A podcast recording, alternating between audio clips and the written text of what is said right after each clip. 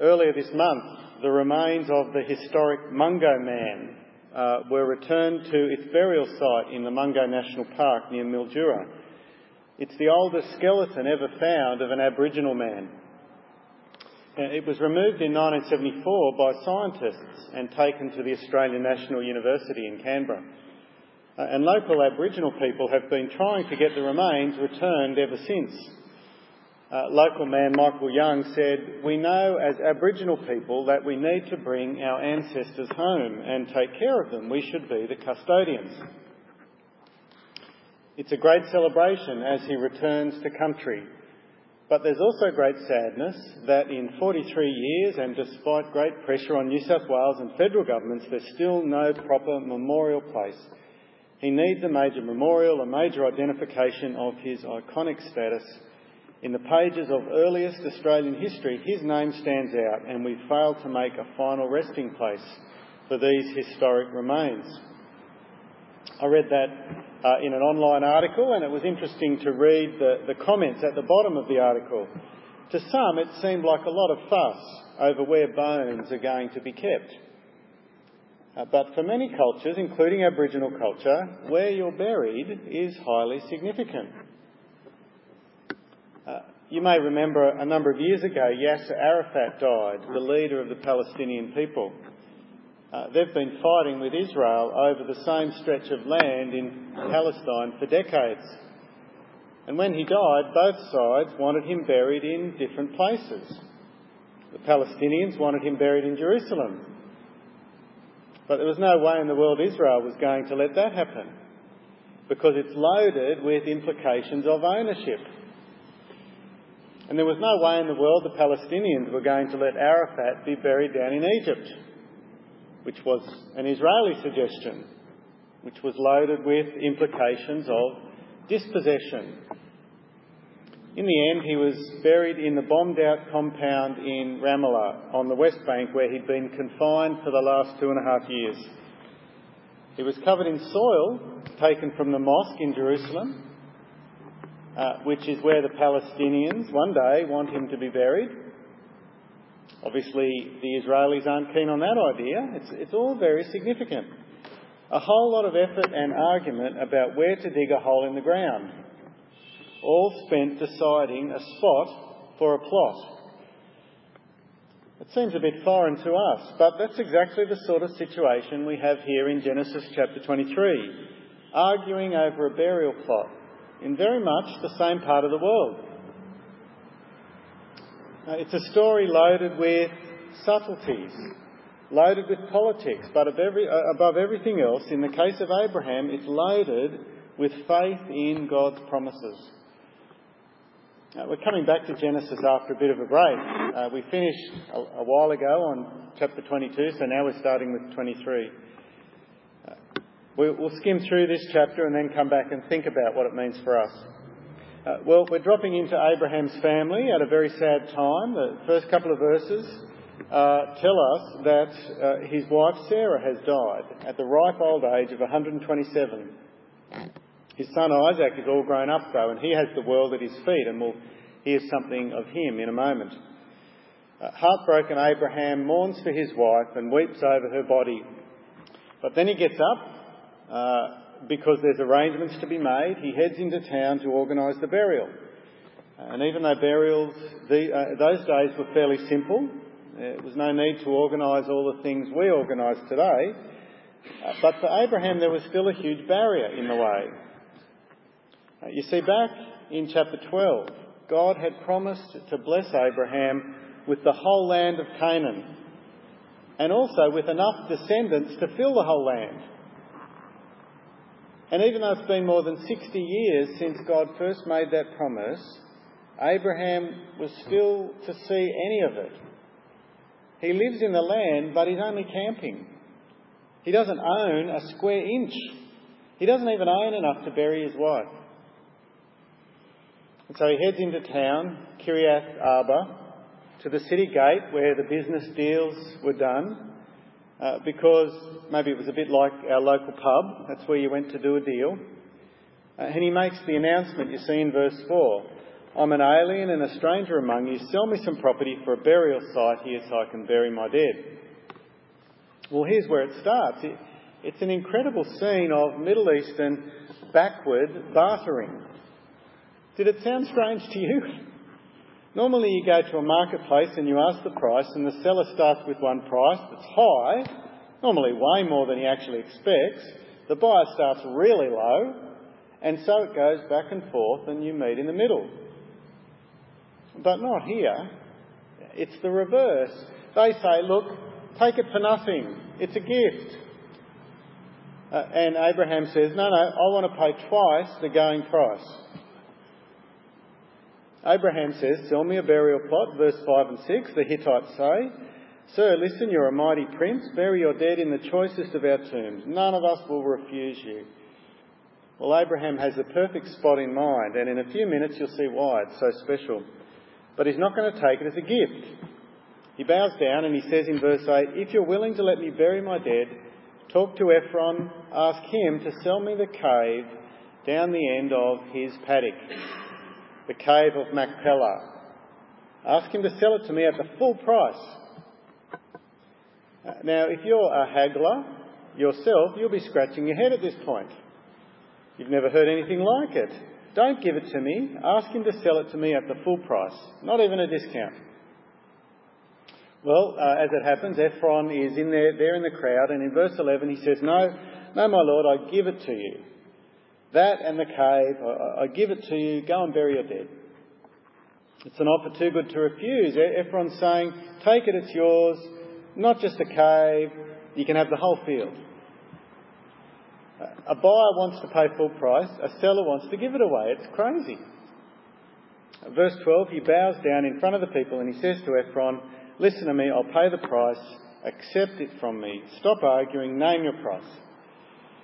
Well, at this point, Ephron seems to make the most of the situation. He says, Well, if you insist, I think it's worth 400 shekels of silver. Now, that's the equivalent of the cost of a Point Piper mansion for a house in Blacktown. There's a verse in Jeremiah, written maybe 500 years later, about buying a field for 17 shekels of silver. That's about what a field costs 17 shekels of silver. And Ephron wants Abraham to pay 400. But here's what is even more incredible Abraham pays it. Verse 16, he weighs out nearly five kilos of silver and he pays him. And he says in verse 17, uh, and it says in verse 17, so Ephron's field in Machpelah near Mamre, both the field and the cave in it and all the trees within the borders of the field, was all legally made over to Abraham in the presence of all the Hittites. And finally, Abraham lays Sarah to rest in the field that has been bought at an incredible price including the trees within the border. Now that seems like a strange detail to include, doesn't it? But it's a hint for us about why that field is so important. And he could have had it all for nothing. Well, now the question is, what do we make of what we've just read? What's so significant about this little real estate transaction that makes it worth spending a whole chapter on? Well, I want to suggest it's exactly the same theme that we see all the way through Genesis from chapter 12. It's about the promises of God. And when you look at it that way, things start to make sense, even Abraham's crazy way of doing business. Up to this point, from chapter 12, God's promises have been focused on descendants. How Isaac was going to be born and how Isaac was uh, risking being sacrificed by Abraham in the previous chapter. Isaac was born. But today's story is about one of the other promises. Not descendants, but land, a country to live in. Back in chapter 13, God promises him a land as far as he can see, and then he invites him to, to go for a walk. Check it out. Uh, walk right through the land, because it's all going to be yours says God. And so in chapter 13, Abraham moves his tents. Uh, in verse 18, it says of chapter 13, and he went to live near the great trees of Mamre at Hebron, where he built an altar to the Lord. Great trees, Mamre, altar to God. If you flick over to the start of chapter 18, so from 13 to 18, Abraham is back in the same place. He's wandered around, but here in chapter 18, verse 1, he's in the same spot because there's a meeting with God. The Lord appeared to Abraham near the great trees of Mamre while he was sitting at the entrance of his tent in the heat of the day. And as we read on through chapter 18, verse 10, it says, Right here among those trees, God promises once again, I will surely return to you about this time next year, and Sarah, your wife, will have a son. The special spot where God had made those great promises. Mamre in the middle of the trees. Uh, well, now if we go back to chapter 23, notice something important. That was years ago, it was decades ago that God made that promise, and a lot has happened. But those great trees of Mamre at Hebron is exactly where Abraham buried Sarah. See it in verse 19. Afterwards, Abraham buried his wife Sarah in the cave in the field of Machpelah near Mamre, which is at Hebron in the land of Canaan. Uh, Canaan. Exactly the same place, which is why the trees of the land are mentioned, I think. Because it was at those trees where God had made his promise. This is the promised land, and this is the exact spot where the promise was made for the land. And at the end of Sarah's life, that's the spot Abraham wants. Abraham's rich, he's got cattle, he's got silver, but he still doesn't own anything in the promised land. And so, if he has the choice to own any land, that's the block he wants, where God made the promise. Uh, which may, of course, explain the arguments about the bartering and the selling of the land. They want to give it to him. Abraham insists on paying top dollar because there's no way he's going to give people bragging rights, give people the opportunity to say, well, I was the one who gave Abraham his first start. Wasn't God at all, it was me. It's all down to me that Abraham's got this whole land. Abraham's not going to let that happen. He's trusting that God will fulfill his promises. He's relying completely on him. He can't see it yet, but he, know, he knows that God is good for it. And this block that he buys with the money God's given him is just the beginning. It's only one field, but he knows there's more coming because God's promised it. In chapter 24, the next chapter makes the same point. It's time for Abraham to find his son Isaac a wife. We've had a funeral, now it's time for a wedding. In fact, by the time we get to chapter 25, we'll have two weddings and two funerals. Sounds like the name of a movie. Uh, but here in chapter 24, there's the detailed story, and it's a beautiful story. We didn't read it, but you should read it when you get home. Uh, a story of a servant who goes back to Abraham's homeland uh, to find the right girl who's a relative and bring her back. It's, it's a very romantic story. Uh, and before he travels back, the servant says, Well, what about I just take Isaac with me and he can live back there? And Abraham says, No way. My boy stays here. Why? Because it's the land God promised me. He's the son God promised me. This is the land he promised me. Uh, chapter 24, verse 6, uh, we read, Make sure you do not take my son back there. The Lord, the God of heaven, who brought me out of my father's household in my native land, and who spoke to me and promised me on oath, saying, To your offspring I will give this land, he'll send his angel before you so that you can get a wife for my son. Uh, the servant goes, God provides a wife. Rebecca is ready and waiting to water his camels and offer water for him as well, and they get on well, and she comes back with him.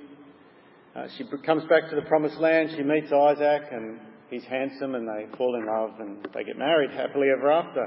And so begins the next generation that will grow up in the land, the, the land that God had promised. And so we come to chapter 25, where we read that Abraham marries too, marries again, and he has lots more kids, and each of them will grow into a nation of their own. Uh, And then he dies, verse 7 of chapter 25. He's 175, and we get our second funeral. Chapter 25, verse 8 says, Then Abraham breathed his last and died at a good old age, an old man and full of years, and he was gathered to his people. His sons Isaac and Ishmael buried him where? In the cave of Machpelah near Mamre, in the field of Ephron, son of Zohar the Hittite. What field was that? Just in case we've forgotten. The field Abraham had bought from the Hittites. There Abraham was buried with his wife Sarah. Right in the spot where God had promised him a whole country. And Abraham died and was buried there, and he never saw God's promises fulfilled. He died on the only bit of ground that God had delivered. And he even had to buy that with his own money. And he died waiting to see the fulfilment. But he died confident that God would deliver even after his death. And that's where it gets relevant for us. Because for every believer, God's promises for us are not exhausted in our lifetime. Just like Abraham, God promises to do far more for us than what we will receive in this life. And that's wonderful, isn't it? Now, let me show you what I mean. Hebrews 11, wonderful chapter as you look at uh, the Old Testament, but uh, from verse 13 of Hebrews 11, it describes how Abraham and his family lived by faith throughout their life. And then it says in verse 13, all these people, Abraham and his family members, were still living by faith when they died. They did not receive the things promised, they only saw them and welcomed them from a distance. Now, they didn't see them with their physical eyes, they saw them with the eyes of faith. They saw them in the sense that God promised them and they believed God's promise. They died expecting more. Goes on, Hebrews 11, verse 16. Instead, they were longing for a better country, a heavenly one. Therefore, God is not ashamed to be called their God, for he has prepared a city for them. Abraham's confident investment in that little block of land showed he trusted God. Even though he knew he was going to die and that others would see the fruit of that trust. And as his reward, God is not ashamed to be called Abraham's God. And he's prepared an eternal heavenly city for Abraham, which is exactly the same city God's prepared for us and he wants us to trust him for that future, just like Abraham did. And so, as you sit here today, if Abraham could say one thing to you based on this chapter, it'd be something like spend generously on the things that will last. You can trust God's promises, promises that will reach beyond this life. Spend generously. Abraham would say, Look ahead with the eyes of faith. This world is not your home. There is more to come. You're only a stranger here. You're only on a tourist visa. You don't have permanent residency. There's no PR here in this world. Your home is in eternity with God. Don't get too comfortable here. Don't put down roots don't spend a fortune on something that won't last. Look with the eyes of faith into eternity and spend big on that. Spend your time on building friendships for Jesus rather than building your retirement fund. Growing your church instead of growing your garden. Training others in godliness rather than how to kick a footy. Spend your money on ministry rather than motor cars, on evangelism rather than Europe, on missionaries rather than microwaves. Spend your evenings reading the Bible and praying with your family rather than watching Netflix and checking up Facebook. spend your energy on going to home group rather than going to bed with a, a good book. Spend your energy on encouraging others rather than eBay. Abraham spent big because he trusted God. People who live making those sorts of costly decisions show their confidence in the eternal promises of God. And it's people like that to whom God promises, I'm not ashamed to be their God. I've prepared a city for them, an eternal heavenly city. Trust Him. He'll never disappoint you. Let's pray.